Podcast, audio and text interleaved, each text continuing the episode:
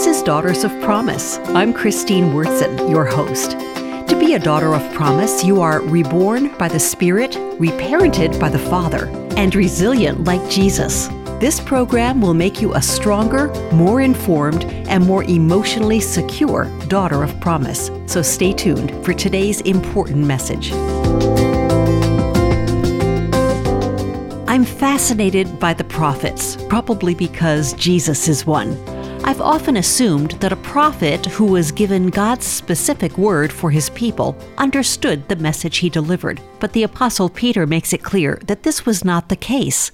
A prophet was often given a word and then had to study the scriptures to fully understand the mystery of what God had given him. He was like Noah, given a word to build an ark, but not having any understanding about rain and water tables. Now, this is quite comforting to me and maybe to you too. I recall just over the past year how many times I have been given a word from Scripture, even a picture or a dream. Some I understood more than others, but each one is still a mystery I need to explore. Each one requires study of the Scriptures.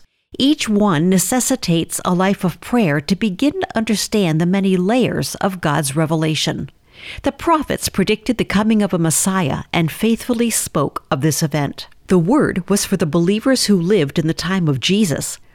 God reserves the time for full revelation. I can often receive a promise and strain against the complexity of it, but God is the one who gave me His Spirit as a comforter, teacher, and guide. When God speaks, the word may be for today and it may be for years down the road, even for my descendants.